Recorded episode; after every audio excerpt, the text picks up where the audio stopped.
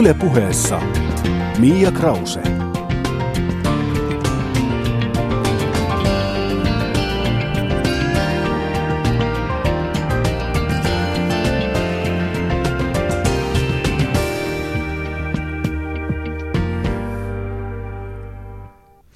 Oikein hyvää kesäistä maanantaita. Minä olen Miia Krause ja näin maanantaisin keskustellaan ihmisten kanssa, jotka eivät ehkä itse viihdy parrasvaloissa, mutta joiden työn me näemme ja tunnemme, vaikka emme ehkä olisi heidän nimeään koskaan edes kuulleet. Tai ainakaan emme muista sitä. Sarjan ensimmäinen vieras on valokuvaaja Ari Lahti. Olet Seiskan valokuvaaja ja olet kuvannut todennäköisesti jokaisen julkiksen Suomessa. Pitääkö paikkansa? Kyllä pitää paikkansa. Tervetuloa. Kiitoksia ja kesää vaan kaikille. Sulta ilmestyi kesän alussa valokuvakirja nimeltä Kasvot, jossa on kuvia suomalaisista julkiksista ja myös ehkä vähemmän julkisista henkilöistä. Mustavalkoisia pysäyttäviäkin kuvia. Kuinka nämä valokuvat tähän kirjaan valikoituivat? No, valintaprosessi oli pitkä ja vaikea. Kuinka monen kuvan joukosta sä lähdit niitä raakkaamaan? Se oli kuin ensisynnytys. Siellä 273 ruutua suurin piirtein oli se lopullinen määrä, josta lähdettiin sitten noita lopullisia valintoja tekemään. Alun perin niitä kaiken kaikkiaan oli satoja ja satoja ruutua, mutta niin siis sen valinnan, jonka mä tein, ne oli 273 ruutua. Ja sitten näytin, tai alkuperäinen tarkoitus oli tehdä pelkästään näyttely, mutta sitten hyvä ystäväni Paavo Nurmi kuuli tuosta ja esitteli isälleen tuon idean, joka on Mistic-median kustantaja, ja sitten he halusi tehdä siihen näyttelyyn liittyen kirjan. Ja sitten alettiin käydä ne kuvia läpi, että mikä istuisi kirjaan niin kokonaisuutena, ja sanotaan, että 90% kirjaan tulleista kuvista mä allekirjoitan ja sitten 10% en, ja mä luulen, että Paavo Nurmen kohdalla oli asia toisinpäin. Tai samalla tavalla. Et ollaan tyytyväisiä lopputulokseen. Olisiko tämä vielä valmis, jos saisit itse joutunut päättämään, mitä tänne tulee? Se on totta. Ei varmaan, koska sanotaan niin kun, viimeisenä päivänä, kun tuo lähti painoon, niin edellisenä päivänä vielä tehtiin muutoksia. Et sanotaan, niin kuin tuon tyyppinen kirja tai mikä tahansa näyttely tai muu, niin eihän se tietyssä mielessä valmistu milloinkaan. Että aina on joku, päivästä riippuen joku kuva, joka merkitsee enemmän, ja päivästä riippuen joku kuva, jota ei välttämättä olisi halunnutkaan tuoda sinne. Samasta syystä kirjailijoilla on yleensä kustannustoimittaja siellä. No joo, onneksi. Millaiseen kokonaisuuteen sä itse tai halusit tällä kirjalla päästä?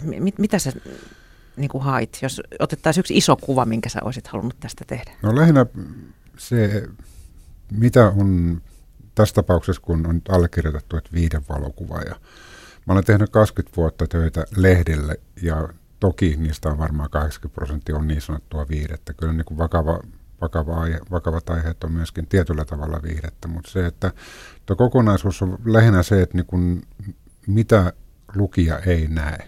Et lukijahan näkee sen, kun siinä on julkissamppanjalasi kädessä peukkupystyssä tai tehdään joku human juttu, että kiitoksia lahjoista. Et se on lähinnä, niin kun mä halusin näyttää sen bäkkärin, että niin kuin tällaista täällä kuitenkin on siellä työmaalla. Ja plus, että vähän sellaista, totta kai ne omia tuntoja tietyllä tavalla, jokainen kirjailija tai valokuvaaja, kuvittaja, kuka tahansa tekee taidetta, niin kyllä siellä on pikkusen ripaus sitä omaakin itseäkin. Nämä on kaikki tilannekuvia, eikö totta? Että näissä ei ole lavastuksia käytetty, niitä ei ole rakennettu millään tavalla. Ei. Ne on se ihminen on siinä tilassa ja suurin osa ei edes tiedä, että heitä on kuvattu. Paljaimmillaan siis. Ne, kyllä. Ari, valokuvaaja ei ole suinkaan sun ensimmäinen ammatti. Sä ryhdyit ammattilaiseksi aika myöhäisellä iällä, eli kyllä. Yli 30-vuotiaana. Miksi? Onko etsitkö itseäsi ennen sitä? Ei. Vai oliko tämmöinen nuoriso, että en mä oikein vielä tiedä, mikä musta isona tulee? Ehkä mä elin sitä nuoruutta, mä elän sitä varmaan vielä tietyllä tavalla, mutta se, että oli tiettyjä asioita, joiden takia ajaudun tiettyyn ammatteihin. Mitä kaikkea sä teit? No, mulla on muun muassa asustaja Turkisalan koulutus, äiti oli turkkuri, oli tarkoitus, että aletaan tehdä varakkaille turkulaisille rouville turkkeja.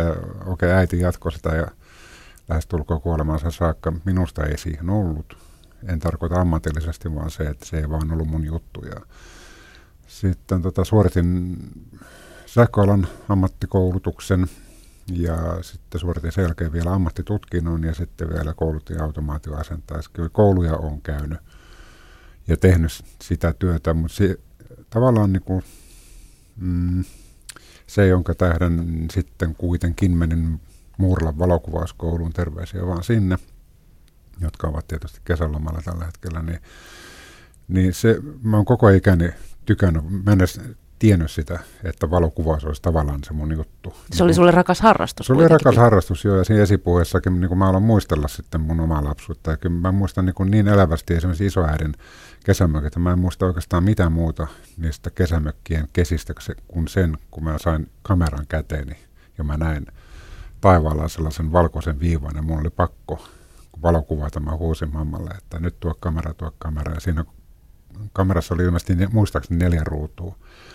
2 mä kuvasin taivaalla ja 2, kun mä näin, siihen aikaan puhuttiin pikaveneestä, niin meni pikaveneessä sinne laiturin edessä. Ja ilmeisesti yksi kuva jotenkin onnistui, mutta siitä jäi sellainen, että se oli niin maagista, että miten sä voit pysäyttää jonkun asian ja sitten katsella sitä jälkeenpäin. Tästähän on tehty paljon tutkimuksia, muun muassa, en muista mikä se oli dokumentti, mutta kuitenkin mies lähti sotaan, ensimmäisen maailmansotaan, ja kuljetti koko aika laukkua mukana. Tämä hän ei koskaan avannut muiden läsnä ollessa. Ja sodan päätettyä, niin hän selvisi hengissä, ja sitten kun oli kotilähdön aika, niin aseville kysyi, että mitä sulla on siellä laukussa. Ja isoa laukkua kannalta, niin hän avasi laukun, niin siellä ei ollut kuin yksi valokuva hänen perheestään. Että valokuvat on niin tärkeitä asioita jollekin ihmiselle. Mm. Se oli aikanaan myös jotenkin silleen tärkeää ja maagista, kun sen filmin vei kehitettäväksi. Siitä joutui odottamaan yli viikon, että apua, mitä sieltä tulee, vai tuleeko sieltä yhtään mitään, pelkkiä kauheita repsyjä. Kyllä, ja mä olen tuolla Murron valokuvakoulussa, kun aloitin valokuvaopiskelut, niin se oli filmiaikaa. Ja mehän verostettiin omia kuvia. Kyllä mä muistan se ensimmäinen kuva, en mä muista mitä se esitti, mutta mä muistan vaan, kun se alkoi se kuva näkyä siinä kehitysaltaassa. Mä ajattelin, että hittolainen, että tämähän on hienoa. Maaginen hetki. Niin, kyllä. Mun ensimmäisessä kamerassa siinä oli semmoinen vähän C-kasetti ja pienempi, tiedätkö, filmi semmoinen, missä toisessa päin se kelautui ja joo, sitten se tuli. Ja sitten tuli semmoisia kauheita neliömuotoisia kuvia. Tämä taisi olla 70-luvun loppua. Kyllä. Luuletko, Ari, että siitä on jotain etua, että sä aloit ammattikuvaajaksi niin myöhäisellä iällä? Oliko elämänkokemuksesta jotain etua siinä vaiheessa jo? Että ei ihan märkäkorvana hypännyt sinne viiden maailmaan. Niin, se työympäristö, se on totta kai, se on etu. Mutta en mä tiedä valokuvaajaksi, niin kyllähän jos se on monelle nuorelle se on kutsumus tai haavetta, joku monen antaa palavaa. Mutta onhan se vähän rokkitähti ammatti. No joo. Monen mielestä. Tai ainakin pääsee näkemään niitä. Niin. Mut se, että ehkä sitä tarttuu itseenkin jotain. Niin, vaikea sanoa. Mutta se, että se on totta, että tuo viihden maailma tavallaan, jossa mä työskentelen, niin, tai sanotaan kun aloin työskennellä pääsääntöisesti viihden maailmassa A-lehdessä, siihen alkoi, kuvasi apua aika paljon, sen aikaisen A-lehtien katsoa ja muuta, niin se maailma on sellainen, että siellä on hyvä kyllä omata jonkinnäköinen järki ja painavat kengät, että pysyy maassa, koska se vie äkkiä mukana. Jos vielä jatketaan tästä valokuvaajan ammatista, niin moni valokuvaaja on tässä viime aikoina tullut lyömään pillejä pussiin. Se on sanonut, että studion pitäminen ei enää kannata ja kännykkäkamerat ovat ihan arkipäivää ja jokainen on oma elämänsä taltio. Ja mihin, Ari, sun mielestä valokuvaajia, ammattivalokuvaajia tarvitaan? Ammattivalokuvaajia tarvitaan aina. On aina tarvittu ja tullaan tarvitsemaan. Valokuvaajan ammattitaito ei ole sitä, että otetaan vaan se kuva, vaan nähdä se kuva kokonaisuutena, valot, varjot. Ja se on ihan totta, että mulla on paljon kollegoita, jotka alkaa säästää keväällä, että ne saa syksyllä ostettua autoon talveden kanssa. Mutta se ei ole tavallaan sen, tämä on koko media-alahan murroksessa, jokainen tietää sen ja ilmaisen somekanavilla postaillaan niin kuin miljoonia, kymmeniä miljoonia kuvia.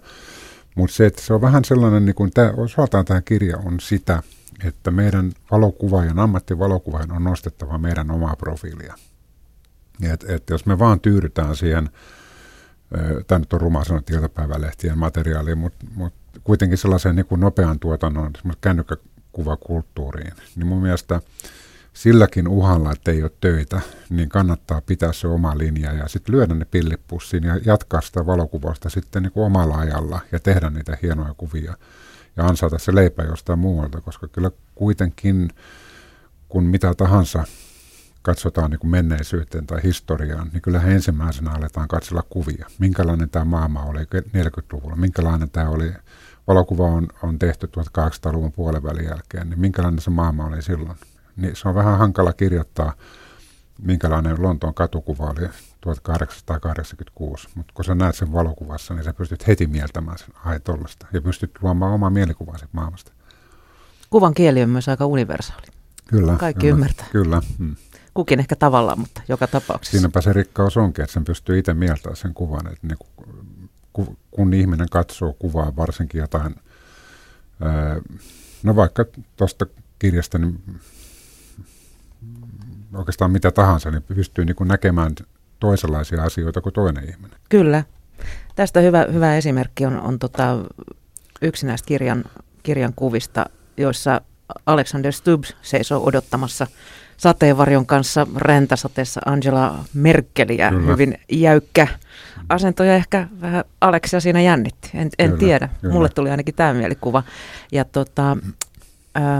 itse asiassa samassa tilanteessa sitten hetkeä myöhemmin Helsingin Sanomille otettu kuva voitti kuvajournalistipalkinnon. Kyllä. Sitten. Se oli värikuva ja siinä oli taas ihan eri fiilis. Siinä oli rouva Merkel hypännyt jo autossa ulos ja häntä kiivasta vauhtia saateltiin siinä sisään. Kyllä. Tämä on niinku, jännä homma, että sen takia mä en ole koskaan osallistunut ensimmäisenä valokuvakilpailuun, enkä tule osallistumaan. Se johtuen just siitä, että tuossakin tilanteessa se oli hyvä kuva, mutta toi mun kuva edustaa sitä, mitä mä näen. Ja mun mielestä toi oli vuoden lehtikuvaa, tai miksi sitä nyt voi kutsua kulttuurijournalismin palkinnon arvoinen. Se on mun näkemys, mutta nämä päätökset ja raadit, niin siellä istuu toisen tyyppisiä ihmisiä, ne näkee asian ihan eri tavalla. Niin tavallaan niin kun alkaa arvottaa se, että mikä kuva on parempi kuin toinen, niin mä en lähde siihen leikkiin. Onko noin? On. Eikö sä ollenkaan kaipaa sen tyyppistä arvostusta? En. Kyllä siis sanotaan niin kun tämäkin näyttely, niin tämähän on tietynlaista kilpailua, joka nyt oli ja sitten sitä kautta tämän kirjan valmistuminen. Mutta se, että tuossa mulla on niin paljon kavereita ja ystäviä, jotka on niin kuin suurin piirtein pakottanut, että nyt jumalalta teet jotain. No mä nyt sitten tein, mutta kyllä menee seuraava 20 vuotta, kun tulee seuraava ulos. Mitä kautta sä sitten saat sen palkinnon sun työstä? Jos mä oon tyytyväinen omaan tekemiseen. Et vaikka kuunapäivän valkana se kuva jos lehdessä, eikä mä näen, että niin kun mä olen onnistunut tallentamaan jotain asiaa, jota mä oon hakenut sillä kuvalla, niin se riittää mulle. Sä olet itseriittoinen ihminen, sä et kaipaa kenenkään muun kehuja sitten. Ei mä ole koskaan oikein kaivannut. Ari, sä oot myös, mun on ihan pakko mennä tähän aiheeseen, koska mulla on hirveä trauma siitä. Päiväkoti- ja koulukuvaus, sä oot myös tehnyt niitä. Joo, kyllä. Onko se maailman hirveän duuni? Mä tiedän, onko se maailman hirveän duuni. Mutta siis maailman hirveän kuvaajalle. Se ei ole kauhean kiva, se ei ole. Ja mäkin olen vielä tämmöinen iso jässikkä. Lapset juoksi kirkkojen pakolla. Kyllä. Että kyllä mä olen mennyt päiväkoteihin 8.30, kun lapset tuodaan sinne niin kuin aamuväsyneenä. Ja sitten sellainen 100-kiloinen äijä rupeaa ottaa isolla salamolla kuvia. Niin se ei ole kauhean helppo paikka. Ja kyllä siinä saa kaikennäköiset nassasetä naamarit heittää päälle ja muumikasat viereen ja ruveta leikkiä niillä. Kun lapsen tasolla on mentävä, muuta sitten ei tule mitään. Lapsille ei voi sanoa, että hymyile. Onneksi on nykyään tekniikka. Mulla nimittäin yksi lapsista ei suostunut menemään sinne. Päästämään minusta irti ja menemään siihen ryhmäkuvaan. Ja, niin se sitten rakennettiin myöhemmin, tai niin, että minä menin istumaan myöhemmin yksin sinne sohvalle sen lapsen kanssa. Ja sitten mut jotenkin leikattiin pois ja se lapsi tuutattiin sinne sen muun porukan keskelle. Kyllä, mä olen ottanut kuvia lapsesta kun hän on hoitajan sylissä tai muuta. Sitten se vaan käsitellään niin, että siinä on tämä hymyilevä pikku meidän maailman aina hymyilevä lapsi.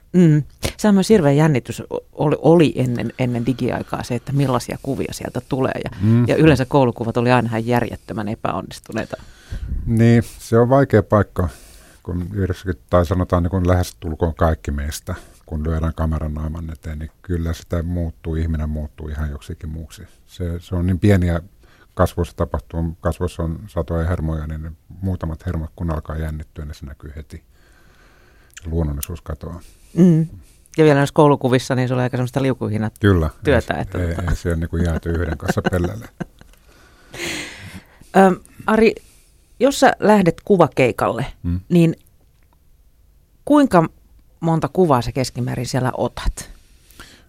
Se riippuu niinpä keikasta, että jos tehdään vaikka joku pelkästään henkilöhaastattelu. No otetaan henkilöhaastattelu. Vaikka joku henkilöhaastattelu vaikka puiston penkillä, niin ei sellaisesta oteta. Meitä on niin erityyppisiä kuvaa ja mulla on yksi kollega, joka ottaisi tuossa henkilöhaastattelutilanteessa varmaan satoja ruutuja. Et mulle se jää maksimillaan muutamaan 10-40 ruutuun. Koska mä pyrin luomaan aina sen teknisesti totta kai asetuksiin, laittaa kameran kaikkia asetuksia, katsoa valot ja kaikki mun mahdollisimman pitkälle, että mun ei tarvitse siinä sitä alkaa säätää. Ja sitten monta kertaa mä katson sen etukäteen jo sen ympäristön ja tilanteen, ja mä katson, että tossa ja tossa mä kuvaan, ja se on sitten siinä. Mutta sitten on toisen tyyppisiä keikoja, kun kotiesittely tai lähdetään reissuun tekemään matkajuttuja henkilön kanssa, niin siellä pahimmillaan. No esimerkiksi tämä Sauli Kemppainen, oltiin Moskovassa tekemässä hänen ravintolasta, kun hän tuli sinne ravintolapäälliköksi, niin muistaisin 980 ruutua. Ja sitten niistä mä olin jo valinnut, tai siis niin heittänyt sellaisen pois, jota ei pysty julkaisemaan. Ja sitten kun lehteen tulee maksimillaan 10-15, niin sen tietää, mitä sen lopulle käy. Ei niitä koskaan näe missään. Valitset sä itse ne kuvat vai kuka ne valitsee, jotka sen lehteen sitten päätyy? Se riippuu vähän, että meillä on Allermediassa, siis mä olen ollut Seiskan palkkalistolla vasta tämän vuoden alusta, mutta toki me on Seiskaan kuvannut varmaan 80% ajasta, niin siellä on toivomuksena mahdollisimman paljon variaatioita, koska sitten ne haluaa käyttää niin eri ilmeitä ja muuta jälkeenpäin. Et mä en siihen lopulliseen valintaan ja varsinkaan siihen, mitä tulee lehteen, niin siihen mä en pysty vaikuttamaan mitenkään. Aledilla oli hieno käytäntö siihen aikaan, kun mä olin siellä, en tiedä nykyinen käytäntö, mutta silloin kuvaaja, jos sanottiin, että lehteen tulee vaikka 4 kuvaa, niin kuvaaja vei 7 kuvaa ja sanot, valitkaa noista. Silloin niin kuvaaja oli vielä pomo, ei tänään. No. Tuleeko sinulle usein sitten sellainen fiilis, että voi mitä kuvia ne on tänne laittanut? Tulee. Että tällaisia kyllä. Räpsyjä, kaikki ihan pielessä tässä. Niin, ja lähinnä se konteksti, että miten se istuu siihen juttuun. Että kyllä mä olen niin kun tehnyt vaikka esimerkkinä eräs juttu, kun kävin kuvaamassa Pohjanmaalla henkilöä, ja sitten mä katsoin, että kaikki oli hienosti sellaisena romahtamaisella oleva lato taustalla ja vähän sumua pellolla muuta, niin se oli rajattu niin, että sen tyypin pää oli ainoastaan siinä lehdessä. Kaikki muut oli leikattu pois, niin siitä kävi vähän sille, että minkä takia mä teen tätä, mutta toki se nyt on, mä teen parhaani ja sitten toiset tekee sitten, mitä niille pitää tehdä. Mm. Mun mielestä se oli hieno kuva. Sä halusit alun perin sotakuvaajaksi. Kyllä. Miksi? Kai se oli sitä. Siis että lähtisit tuonne kriisialueelle pyörimään. Kriisialueelle, ei pelkästään sota, vaan ylipäätään kaikkea tragedioita, mitä maapallolla tapahtuu, maanjäristyksiä, tulvia. Totta kai sota on aina. Eli epätoivoa. Niin, tai niin kuin perusajatuksena mulla on aina ollut se, kun me eletään varsinkin Suomessa lintukorossa, ja sitten me luetaan maailman tapahtumia. Ai tuolla on tapahtunut pommiräjähdysirkkasia, hukeas, mitäs tänään on tarjouksessa. Ja tavallaan niin kuin se idea, jonka tähden mä olisin halunnut, ja miksi mä voisin vieläkin ryhtyä, se ei kukaan mua kiellä, mutta on se, että niin kun näyttää se ihmisyyden toinen puoli, että niin kun siitä on tehty paljon tutkimuksia, mä tykkään tutkia tietynlaisia asioita, ja ihmisyys on yksi, jota mä tykkään tutkia, ja se ihmisen meissä jokaisessa tahdottiin me sitä tai ei, niin meillä on pimeä puoli, ja sen pimeän puolen tutkiminen on mulle vähän sellainen asia, jota mä haluaisin enemmän tutkia vielä. Onneksi työni puolesta mä esimerkiksi nyt pari keikkaa on tänä keväänä saanut tehdä keskusrikospoliisin kanssa. Siellä on yksi mä en muista sitä virallista termiä, niin henkilön tunnistamisosaston nyt on yksikön johtaja ja sitten on rikoslaboratorion johtaja. Niin kuuntelee näiden ihmisten tarinoita, minkälaiseksi ihminen muuttuu kriisialueella, niin se on pelottavaa kuultavaa. Että näiden asioiden niin kuin tavallaan dokumentointi ja todistaminen ihmiselle, että katsokaa, kyllä meissä kaikessa löytyy tämä puoli. Millaiseksi ihminen muuttuu kriisiin? En ole koskaan käynyt siellä, mutta näiden henkilöiden ja omien, mitä on lukenut asioita, niin kyllä ihminen muuttuu täysin kylmäksi peroksi. Että miten, sanotaan, kaikki se kekseliäisyys ja innovatiivisuus, mitä ihmistä löytyy toisen ihmisen pahoinpitelemiseksi tai kirjoittamiseksi, niin se on rajaton, että mistä se kumpuaa. Mä en tiedä mistä johtuu, mutta sen raadollisuuden näyttäminen, että tällaisia me olemme, se on ollut mulle yksi sellainen teema, jota mä oon kantanut koko ikäni. Että ei me olla kuitenkaan niin kivoja, me ihminen lajina, mitä me kuvitellaan olevamme. Miten sä luulet, että sun oma pää sitten kestäisi sen? Siinä on tasan kaksi vaihtoehtoa, joko mä pääsen omista möröistäni irti, tai sitten mä ajaudun sinne syvälle kaivoon. Mm. Sen riskin mä oon valmis ottamaan. Sä kuitenkin sitten et päätynyt sotakuvaajaksi. En lähellä, se oli jo. Mä olin Lontoossa 3 viikon ekskurssia, ja siellä lähti yksi Croydon Collegein opiskelija, ja heiltä vapautui yksi paikka ja pyysi mua mukaan Jugoslavian sotaan. Ja Jugoslavian sota oli mulle äärimmäisen henkilökohtainen siinä mielessä. Mä seurasin kaikki uutislähteet, mistä löytyy, ja koska se oli niin lähellä, se oli meidän takapihalla. Keskellä Eurooppaa. Keskellä Eurooppaa, ensimmäinen niin kuin kunnon konflikti toisen maailmansodan jälkeen. Ja se niin kuin oli sellainen, että mä olisin sinne halunnut, ja olin lähdössäkin jo. Ja sitten soitin sen aikaisen vaimolleni, että mitäs tehdään, niin se oli aika yksinkertainen vastaus siitä, että lähdä vaan, mutta on toinen nimi sitten ovessa, kun tulet takaisin. Mm. Miten sitten sotakuvaajasta tai tulevasta sotakuvaajasta tuli julkisen uutiskuvaaja? Siitä on aikamoinen hyppy kuitenkin. Joo, tässä tapauksessa varmaan ajauduin, että tosiaan tein päiväkotikuvauksia, tein mainostoimistolle kaikennäköisiä diipadapakuvauksia ja sitten pyrin tekemään lehtiä mahdollisimman paljon, mutta kukaan ei oikeastaan ollut kiinnostunut. Ja sitten hyvä ystäväni Tuomolan Jupe oli siihen aikaan A-lehdessä toimittajana, ja hän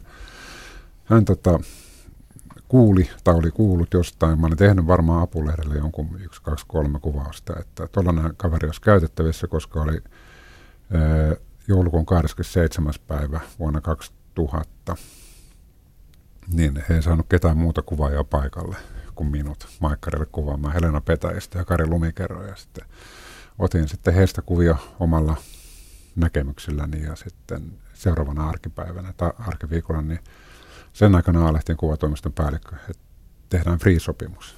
Ja sitten mä olin friikkuna joku 1,5-2 vuotta. Ja hän oli sen verran tyytyväisiä, että tehtiin sitten kuukausipalkkana sopimus. Siitä se tavallaan lähti. Ja A-lehdellä mä en ollut kuukausipalkkasena kuin ehkä 2 vuotta, niin sitten Allermediasta soitettiin, että tarvittaisiin kuvaajaa. Ja sillä tiellä ollaan. Sillä tiellä. Mm. Kumpi on muuten noin niin kuin valokuvaajalle, jos ajatellaan siis niin kuin valokuvan kautta kiitollisempi duuni, free vai vakituinen? Freethän myyvät kuvia, kyllä, eikö totta? Joo. Silloin voi valita, että mitä kamaa myy. Itse asiassa tänä päivänä Freet kyllä myy tunteja. Et se menee vähän silleen, että se free-soppari ainakin mitä Allermedia tekee, niin se on silleen, että oletko 2 tuntia vai 4 tuntia vai koko päivän. Ja se kuvamateriaali on sitten käytettävissä kaikki, mikä sieltä tulee. Et se oli ennen vanhaan oli vielä aika monessa paikassa oli kuvakorvaus, mutta siitä on käsittääkseni luovuttu kyllä hyvin pitkälti. Koska talot haluaa mahdollisimman paljon materiaalia sisään. Kaikki talot. Mm. Sota-alueelta tulee kyllä näitä valtakunnan päälehtiä esimerkiksi ostaa free-kuvia sieltä. Totta kai, joo. Onko valokuvaissa tällaista niin kuin hierarkista meininkiä, että niin kuin siellä ylhäällä on just vaikka sotakuvaajat ja sitten tulee uutiskuvaajat ja sitten on jotkut muut ja sitten siellä alimpana kyntävät paparatsit? Onko tällaista nokkimisasteikkoa? Mun mielestä ei. Siis kaikki kollegat, joiden kanssa mä teen töitä, niin kyllä me ollaan aika tasavertaiset. Ainut on joissain tilanteissa sanotaan nyt vaikka itsenäispäivän vastaanoton, niin siellä on vähän sellaista pientä kilpailua, kuka nyt pääsee sen presidenttiparin eteen. Mutta kyllä me kaikki ne kuvat saadaan. Kyllä meillä on käsittääkseni hirveän hyvä henki. Että jos siellä on jotain ongelmia on keskenään, niin kyllä ne on sitten niin kuin henkilökohtaisesti, ne liity tähän työhön. Mä luulen, että valokuvaajat on aika sillä joviaaliryhmä toinen toiselleen. Kuitenkin Suomi on niin pienen maa, 5,4 miljoonaa ihmistä, niin ne samat kuvat kyllä päättyy kuka tahansa ne kuvaakin, niin ne on kaikki samannäköiset. Ei mene sellaista kilpailua. Kuinka paljon teitä on niin kuin samalla astialla? No, mitähän mä nyt voisin sanoa. Joku Jussi Gaala, olisikohan siellä 15 kuvaajaa suurin piirtein. Mutta kyllähän kuvaajia sitten täytyy muistaa maakuntalehtiä paljon. Esimerkiksi mä kuvaan, tai Allermedialla on All Over Press, joka on kuvatoimisto. Ja mä kuvaan sinne paljon materiaalia, niin sitten esimerkiksi maakuntalehdet ostaa hirveän paljon. Sama kuin STT-lehtikuvaa, niin ostavat sieltä kuvia aika paljon. Vaikka heillä on omiakin kuvaa, mutta on halvempaa ostaa, jos tarvii yhden kuvan jostain tapahtumasta, niin halvempi ostaa, kun lähettää jostain Kemijärveltä kuvaaja sinne. Mm. Kuinka hyvin kuvaajat tuntee toisensa tässä maassa? Onko tämä niin pieni maa, että moikkaatte ja tunnette nimeltä? Mä rehellisesti en tunne niin kuin muiden medioiden kuvaajia, siis niin kuin Helsingin ulkopuolelta. Et mun työ on yli 90% on Helsingissä. Et niin kuin Helsingin täällä pääkaupunkiseudulla toimia kuvaajat, tiedän kaikki, niin kuin ollaan siellä morjastuttuja. No, mutta mennään vaikka Jyväskylään tai Tampereelle, niin mä en kyllä tunne heitä. Kamera paljastaa, että on niin. Kuvaajahan siellä. Entä sitten nämä paparatsit, joista aina puhutaan? Onko heitä Suomessa? No, miksi luetaan paparatsia? Se on vähän no, puskakuvaaja, jotka kyttää siellä. Kyllähän niitä on. Kyllä sanotaan, että Seiska-Suomen laaja levikkisi viikkolehti, niin kyllä sieltä, jos lukee Seiskaa, niin näkee. No, kukahan ei lue, silloin ei. Levikki iso jostain. En tiedä, kuka sitä lukee. Suomessa on paljon kampaamoita.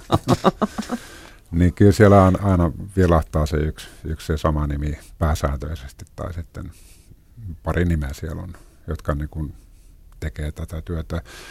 En kiellä itse ole. Mäkin joskus, mä muistan kerran yksi kuvaaja sanoi, että tuuppa istua tänne karun varten, että hän on pakko käydä vessassa, että hän odottaa yhtä pariskuntaa. Mä sanoin, että okei, kun ei ole mitään tekemistä, niin mä voin tulla, että kukaan kysymyksessä on tämä ja tämä.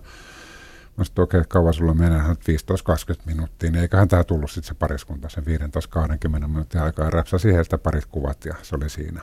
Mutta se mun työni ei ole istua siellä puskassa ja odottaa, että mitä tapahtuu putouksen jatkoilla. Ei kiinnosta. Niin, no en mä tiedä, voisi sekin olla kivaa. En tiedä, mutta ei se ole mun juttu. Mä näen sinne niin kuin silleen valokuvauksellisesti mitään merkitystä. Totta kai myynnillisesti. Jos ajattelee lehteen, niin sehän on yksi kantavia voimia. Yle Puheessa Miia Krause.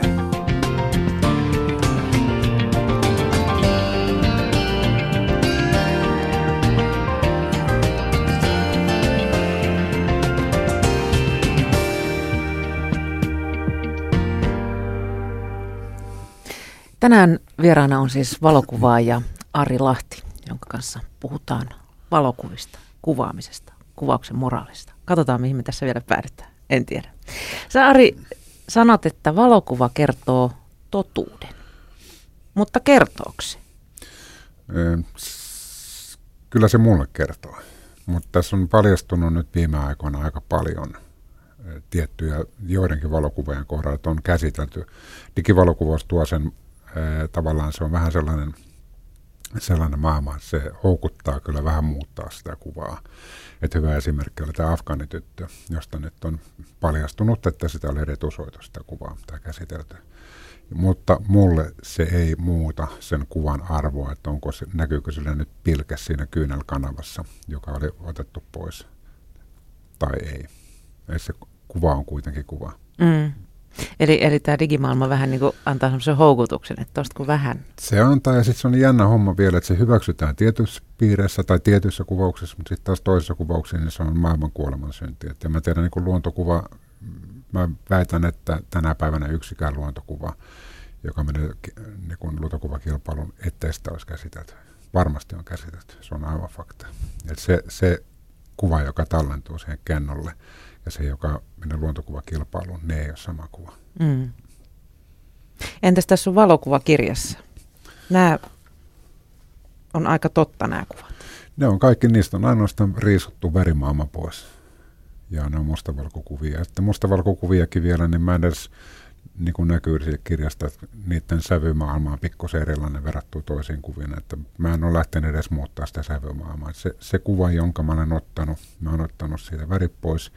Ja 90% rajaus on myöskin se. Että pikkusen jouduttiin totta kai kirjan koon takia ne miettii rajauksia. Mm. Sä kerroit, että suurin osa näistä ihmisistä ei ole edes tietoisia siitä, kyllä. Että heitä kuvattiin just tässä tilanteessa. Ja. Minkä totuuden se heistä kertoo silloin? Nyt en ymmärrä kysymystä. Kertooko se tai paljastaako se heidän niin kuin, tavallaan aitona silloin, he poseeraa millään tavalla? Niin, tai aitona siinä tilanteessa kyllä. Siinä tilanteessa nimenomaan. Joo. Et siellä on muutamia kuvia sitten, jossa ilmeistä voi päätellä, että he nyt ei olekaan niin hassuja, mitä he antaa ymmärtää olevansa. Se, että mä nyt dokumentoin sitä tilannetta, jossa ihmiset ovat siinä hetkessä. Niin se kuvahan ei välttämättä kerro, minkälainen ihminen hän on ihmisenä, mutta se kertoo, minkälainen hän oli siinä tilanteessa. Ja myös melkoisia ristiriitoja. Näihin on joihinkin tallentunut. Ollaan juhlissa, missä lähtökohtaisesti pitäisi olla hauskaa ja kivaa, mutta ilmeet kertovat jotain aivan muuta. Joo, siellä on niitäkin kyllä. Kuinka tärkeää, Ari, sulle on kuvan kannalta luoda jonkinlainen suhde siihen kuvattavaan, vai pysytkö sä pelkästään siellä niin kuin sivussa dokumentoimassa? Lähestulkoon kaikilla keikoilla mä pyrin olemaan puhumatta. Se ei johdu siitä, että mä olen syntynyt Turussa Heidekennesmyyntisaarelassa, vaan se johtuu siitä, että mä annan sen tavallaan sen tarinan mennä omalla painollaan. Ja niin kun, olen pyrkinyt siihen, että mä olen vähän siellä taustatarkkailija ja vähän seuraaja. Mä en koe itseäni, että mun pitäisi kuulua niin sanottuun, jos nyt puhutaan julkismaailmasta tai mistä tahansa maailmasta. Että mulla on oma elämä, mä näen sitä omaa elämää ja toi maailma, jossa työskentelen, niin se on mulle työtä siinä mielessä, mutta se on myöskin niin kuin tapa tarkkailla ihmisiä. Riippuuko se myös sitten vähän, että millaiselle juttukeikalle sä olet menossa? Joo, totta kai. Siitäkin on paljon kiinni. Ja sitten joidenkin kanssa ollaan tekemisissä, jotain matkajuttuja tehdään. Me ollaan monta päivää heidän kanssa tekemisessä. Kyllä mä siitä huolimatta mä pyrin vähän olemaan siellä taustalla. Mä annan toimittajan tehdä toimittajan työt ja sopii mulle. Jos sä oot esimerkiksi 3 päivää Lapissa Johanna Tukiaisen häitä kuvaamassa, niin eikö sinä nyt väkisinkin sitten joudu jo juttu sille vai pystytkö sä olemaan siellä ihan? Kyllä mä pystyn. Johanna Tukiaisen häät nyt oli yksi tapaus monien tapausten joukossa ja se oli rankka reissu. 3 päivää oltiin siellä, mutta siitä ei mennyt muutama viikko, kun näin Johannan jossain kekkärässä, kokkareissa, niin ei hän edes tunnistanut mua. Mä olen kyllä hyvä naamioitumaan sinne kalusteisiin. Maastoudut mielelläsi. Kyllä. Sä otat kuvat, joku muu kirjoittaa kuvatekstit, eikö totta? Joo.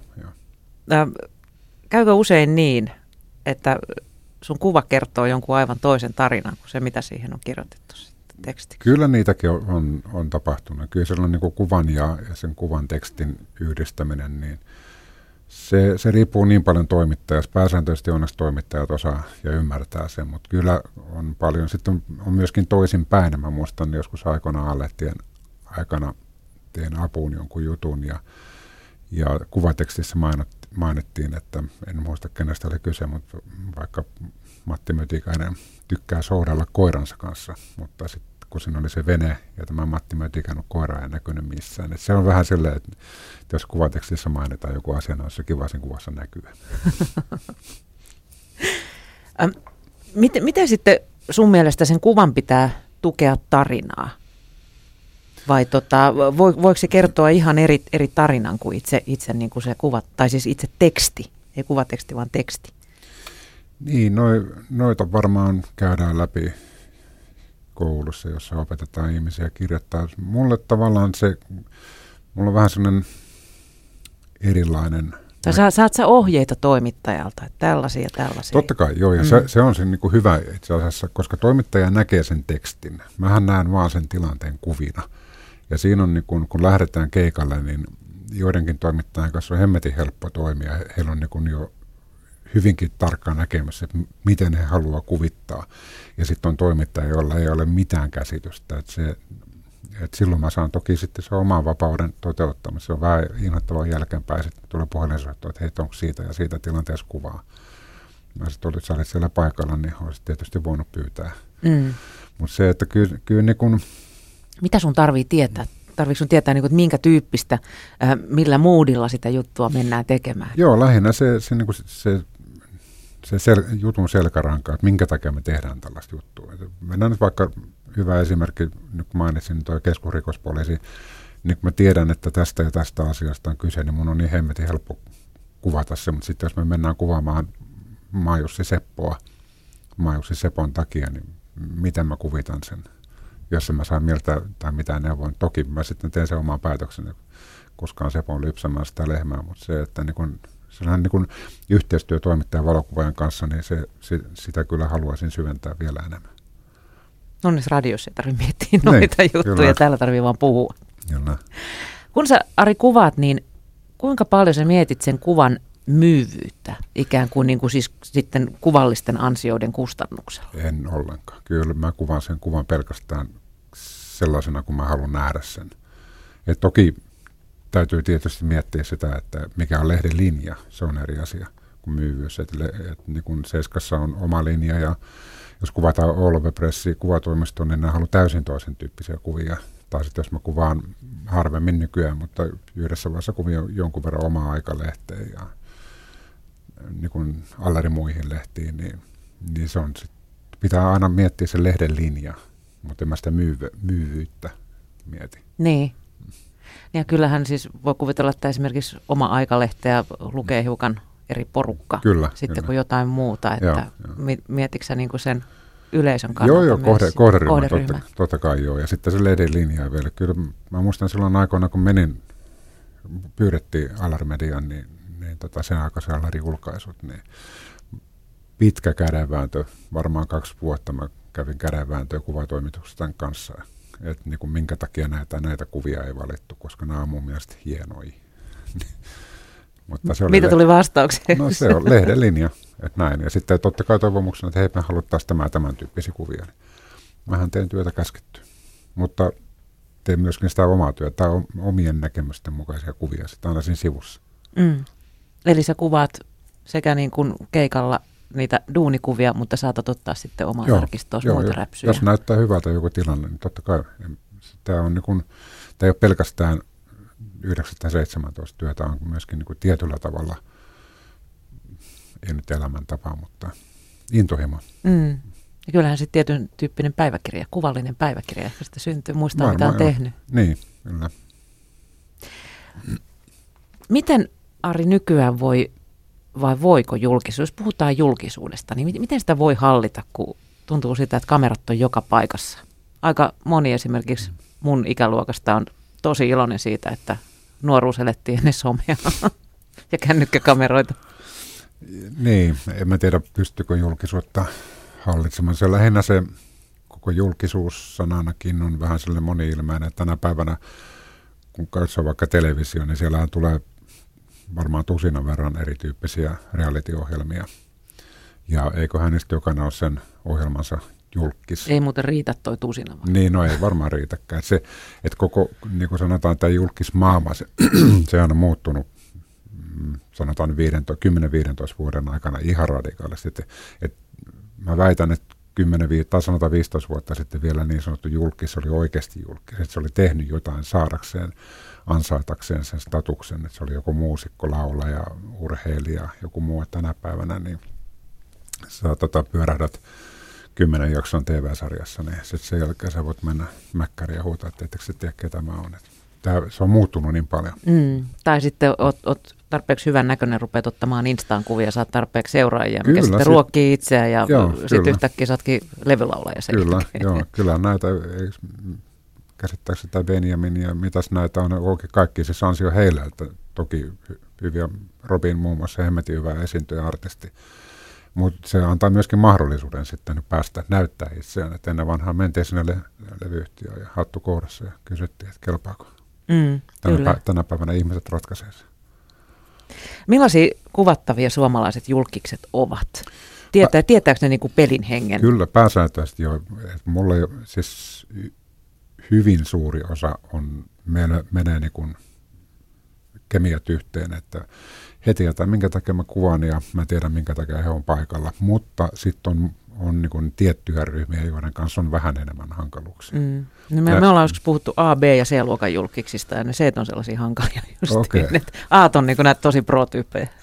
Joo, kyllä sanotaan, että ihmiset, jotka on ollut kauan julkisuudessa, niin ne tietää. Joku hyvä esimerkki, vaikka Jari Sillanpää, niin hänhän kun tulee lehdistötilaisuus tai muuta, niin hän kun itse aurinko ja mukava kaveri ja höpöttelee ja sitä ja tätä. Ja vaikka hän olisi vähän hampaankolossakin lehteä jotain lehteä vastaan, niin aina hän tulee kuvin, että siinä ei ole mitään ongelmia. Mutta sanotaan niin kuin tietyt, jotkut näyttelijät, jotkut artistit, niin siellä on enemmän vähän sellaista, että pitääkö mun nyt?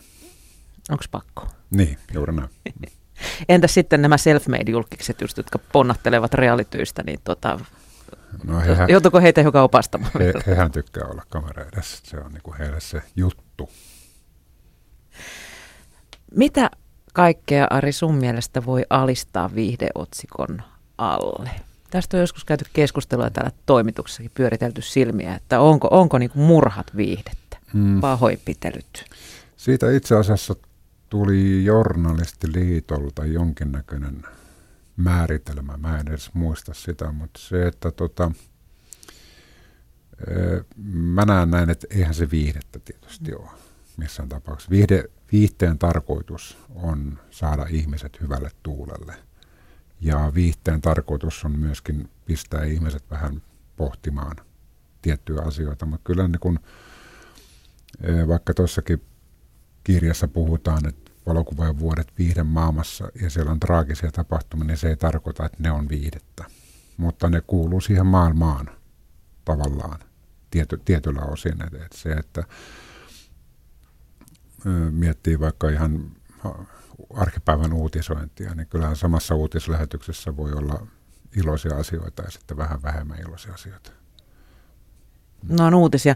Mä mietin tässä sellaista, että jos puhutaan niin kuin jostain nobodylle, tavalliselle ihmiselle on tehty vaikka henkirikos, niin se nyt otsikoidaan aika neutraalisti ja näin poispäin. Mutta oli siinä sitten toisena osapuolena minkä sortin julkis tahansa, niin se alistetaan automaattisesti sinne viihteen alle aina. Niin, no näin se menee. Ja se, sanotaan niin kuin noin määritelmät, niin ne tekee sitten jotkut muut. Että mä pyrin edelleenkin olemaan vaan se ihminen, joka dokumentoi asioita. Millaiset kuvat myyvät? No samat asiat tai sellaiset kuvat myy, jotka on niin kuin kaikissa mediassa, televisiossa, kirjoissa kaikki. Seksi, väkivalta, draama ja sitten myöskin huumori ja iloiset asiat. Et se on se, mistä ihmiset saa kiksejä. Tuntuu, että aina irtonumeromyynnit ponnahtaa, kun esitellään jonkun julkiksen alennustilaa tai muuta vastaavaa töppäillä. Mikä siinä kiinnostaa? Onko tämä suomalainen luonne, että ihanaa, kun jollain menee huonommin kuin itsellä? No se varmaan on osata sitä, ja kyllähän täytyy muistaa se, että niin kun mistä juoruilu on lähtenyt tai saanut alkunsa, sehän on ollut osa ihmisyyttä niin kauan, kun ihminen on kyennyt kommunikoimaan toisen, että entisajan niin kun juoruämmät aidalla tavatessaan ja jotain muuta. Kyllähän semmoinen niin kun toisen ihmisen asioiden tietyllä tavalla tutkiminen ja muuta, niin se on aina kiinnostanut ihmiset. Täytyy muistaa, että tästä on tehty ihan oikeita tutkimuksia, että ihminen juoruilee kaikesta niin kuin keskustelumäärästä, jota hän keskustelee, 5% on juoruilua. Se on osa meitä. Me haluamme tietää asioita, joita ei saisi tietää. Ja niin, totta kai julkismaailma sitten, kun on ihmisiä, jotka on esillä, niin totta kai heidän asiat kiinnostaa enemmän kuin meidän tavallisten ihmisten pieni arki. Onko siinä myös ehkä se ristiriita tavallaan sen, hän saattaa olla jotain aivan muuta ja sitten hän yhtäkkiä on tuolla jossain niin, pylly paljana ja kaljasuussa. Niin, jos et sitä näitä tavallaan, siinä, kyllähän sekin on tavallaan sellaista tietynlaista ihmisyyttä, että sitten iloitaan sen toisen huonosta asioista tai töppäilystä tai romahtamisesta. Ja se on ikävä kyllä, vaikka niin kun mä näen sen aika negatiivisena asiana, että mä en iloitse kenenkään ihmisen epäonnistumisesta, päinvastaan. Mutta se, että kyllähän se on vähän sellainen, että että mitäs olit siellä, että nyt sulle kävi noin. Että niin kun mun mielestä ehkä traagisimpia asioita. Kateus. Kateus ja sitten jonkinnäköinen sen niin omien asioiden, niin kun, että paikataan ehkä mahdollisesti sitä omaa huonoa itsetuntoa. Mun mielestä yksi traagisimpia Timo T. A. Mikkosen tapaus, että kaveri oli hyvinkin, tämä mies oli hyvinkin niin kuin määrätietoinen ja tietyllä tavalla niin kuin erilainen kuin tavalliset ihmiset. Ja se oli järkyttävää lukea Timo T. A. Mikkosen avohalvauksen jälkeen, mitä tuolla netissä ihmiset kirjoitti, että siitä sait. Että niin kuin, se ei vaan mahdu mun kalloon, että kuka pystyy puhumaan. Ja sitten totta kai, kun sä pystyt tulemaan nimimerkin takana anonyymisti tuolla, niin mielellään keskustelisin näiden ihmisten kanssa, että niin kuin, miksi. Tai haloo, mikä teitä vaivaa. Niin että miksi. Oliko se Pede aikoinaan, kun sanoi, että suomalainen on ainoa otus maapallolla, joka on valmis maksamaan 50 siitä, että naapuri ei saa 100. Juuri näin. Vaan se toisinpäin. Jotenkin. 100, että naapuri saa 50. Ari, tässä on hyvin traagisiakin kuvia tässä Kasvot-kirjassa. Siinä on pieni poika, jonka kasvot ovat palaneet. Sen lisäksi siellä on nukkekodista kuva tämän Eerikan kotoa, jonka isä ja puoliso tuomittiin sitten Eerikan murhasta. Ne on uutiskuvia. Kyllä. Eikö totta? Joo, kyllä. Jääkö ne kummittelemaan sulle?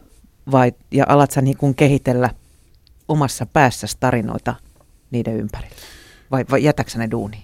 Kyllä ne niin kuin tosi jälkimmäisessä tapauksessa totta kai, koska siinä oltiin pitkään aikaa tämä äitin pöydän äärellä ja kuunneltiin sitä tarinaa. Mutta sanotaan niin kuin aika pitkälti tämä kirjan ensimmäinen kuva Samuel Virneksestä, niin se on, kun me käytiin Ruotsissa tekemässä se juttu, niin se jäi ja on edelleen tuolla niin kuin taustalla. Et ne palovammat, joita Samuelilla on ihossa, niin ne samat palovammat on mulla, mutta ne ei näy, kun on tuo sisällä. Et mä näin niin paljon sellaista niin kuin samankaltaista siinä pienessä pojassa, että se pieni Ari, joka joskus aikoinaan saa ne palovammat tuonne sisälle, niin me kuitenkin selvittiin. Ja se on niin kuin, mä halusin Samuelin nimenomaan tuohon kirjaan, ja totta kai pyysin ääretä lupaa ja kiitos, että saatiin. Niin näyttää ihmisille, että lähinnä just sitä, että minkälainen tämä maailma on. Että se on ihan hyvä tuossa kirjaisen puolessa, sanotaan, että ei mun tarve lähteä sinne sota-alueelle nähdäkseni tai kuvatakseni niin kuin elämän traagisuutta. Kyllä se riittää ihan tässä meidän kotipihallakin. Mm. Siinä oli kuitenkin valtavasti toivoa siinä kuvassa. Siinä on toivo. Toimittaja haastatteli äitiä ja sitten pelattiin pojan kanssa nyt näiden miniatyyriukkojen kanssa jalkapalloa. Ja mä kysyin, että niinku, tykkääkö se jalkapallosta? Että joo, että musta tulee isona ammattilaisjalkapallolla. Se oli sellainen, niinku, että se on ihan sama. Ei meidän tarvitse olla Ronaldoja kaikki. Kyllä me voidaan olla, vaikka meillä olisi varpaita jalassa, niin siitä haaveilla sitä ammattilaisjalkapalloa. Hän muuten itse asiassa pelaa jalkapalloa tänä päivänä. Missä menee, Ari, sun kuvaamisen raja? Löytyykö sellaista, mitä et haluaisi taltioida? En mä usko, että löytyy mitään. Siis sellaista mä en missään tapauksessa halua kuvata, että mä haluaisin niinku tuoda jollekin ihmiselle jotain pahaa tai alistaa.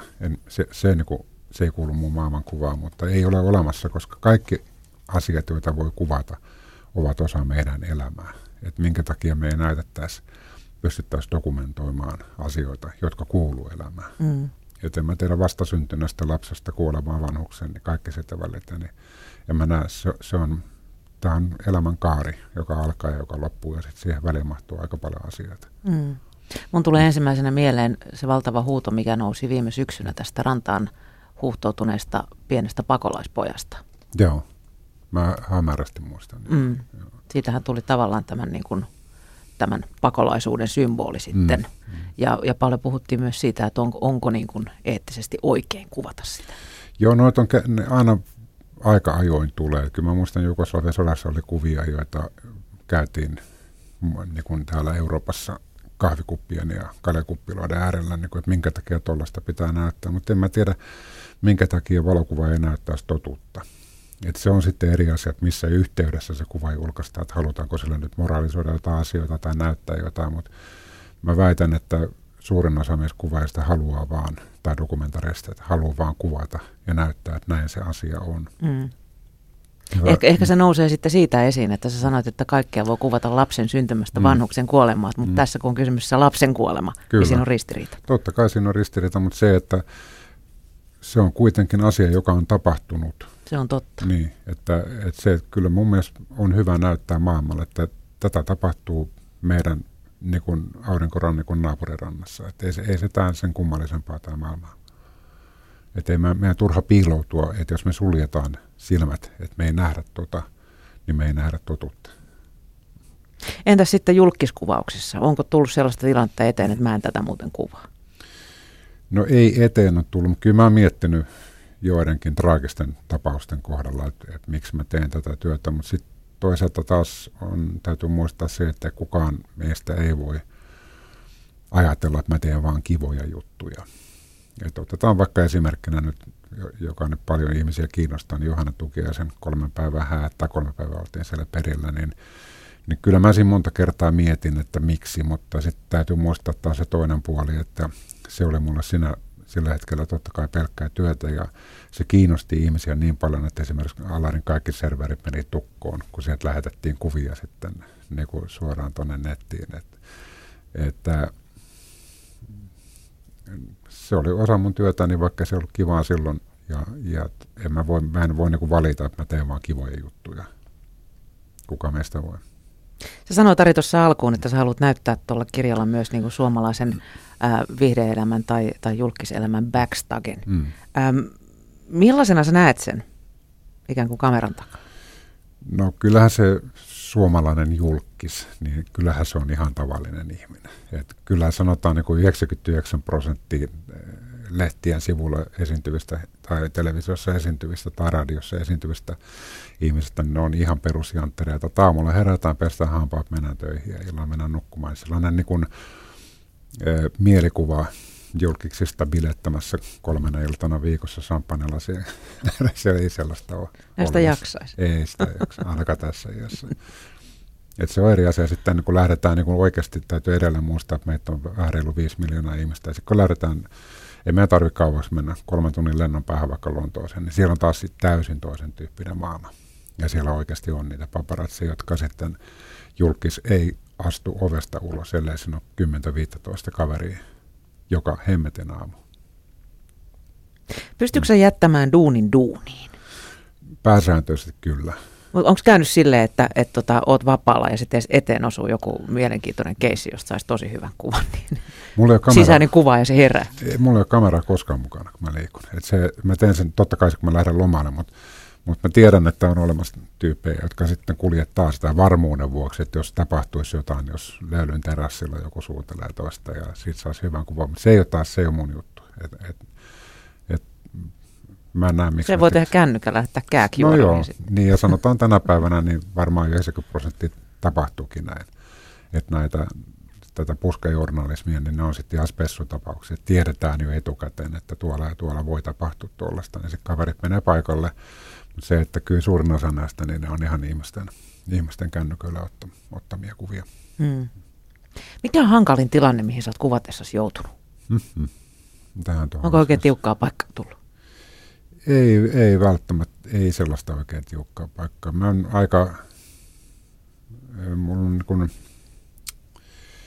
ei sellaista, että mä olisin kokenut mitään, että nyt kamera poista. Jotkut on totta kai ärähtänyt, että minkä takia se mua kuvaa, että jotain tällaista, vaikka ollaan ollut julkisessa paikassa ja pressitilaisuudesta, mutta sitten ei siis sinänsä, ei mulla mitään tullut paikkaa, että mä voisin. Ei ole kuumottanut oikein kunnolla. Ei ole kuumottanut. Mikä kuva on sulle tästä kirjasta erityisen tärkeä? Kyllä se on aloituskuvaan Samuel Virnas, että siihen niin kulminoituu se Ari-poika. Mutta sitten jos haetaan taas sitä hauskaa puolta, niin sitten on tämä joku, jonka voisi tuoda esiin. Mun mielestä on ihan hyvä, missä oli Hissu ja kumppanit, kun muista missä Kekkerässä ja Kokkareessa oltiin. Ja sitten mä olin vähän epävarma tietysti siitä, että mitä kaverit suhtautuu. Ja kysyi, että sitten, että no minkälaisen kuvan sä haluaisit. Mä sanoin, no joku sellainen hassu, että saataisiin sellainen hassu kiva kuva. Niin 3 näyttelijäkaveria veti ilmeen päälle. Ja se on taas niin kuin kiva kuva mun mielestä. Hassuja poikia. Minkälaisen valokuvan, Ari, sä haluaisit ottaa? Mikä on sellainen unelmaotos, minkä haluaisit tallentaa? No, Kartier-Bresson on mun esikuva. Ja hänelläkin on, hänen varmaan ehkä tunnetun hänen kuva on mies, joka hyppää vesilätäkön yli. Ja se hetki on pysäytetty. Mä haluaisin ottaa sellaisen kuvan, ja tässä ei nyt ole mitään iseriittoisuutta, vaan se vaikka nimettömänä. Mutta mä haluaisin ottaa sellaisen kuvan, joka jäisi historiaan, jota ihmiset katsois tulevaisuudessa. Ja jokainen näkisi sen kuvan eri tavalla, mutta se kuva jäisi elämään, että ihmiset alkaisi miettiä, että hetkinen, että mitä tuossa tapahtuu. Ja se toisi se kuva ihmisille niin kuin tunteita. Sellainen kuva olisi ollut kiva ottaa. Olisiko se tilannekuva nimenomaan? Se on varmaan joku tilannekuva jostain, en tiedä. Ja sanotaan, niin kun puhutaan, oli alussa tässä maininta se, että niin kun en ole koskaan osallistunut kilpailuihin, niin sekin on vähän sellainen juttu, että sinä päivänä kun valokuvaaja ottaa omasta mielestään hyvän kuvan, niin kun, että parhaamman kuvan, tätä aina kysytään, että mikä on se paras kuva, että sinä päivänä kun mä sanon, että tämä on mun elämäni paras kuva, niin mä pistän kameralaukun kiinni ja lopetan työn siihen. Kiitos, Ari Lahti. Toivottavasti kiitos. Ei tarvitse laittaa pillejä pussiin ihan no, joku sen vuoteen vielä. Toivotaan, että tässä on vähän oppimista vielä. Hyvää kesää. Kiitos. Yle Puheessa Miia Krause.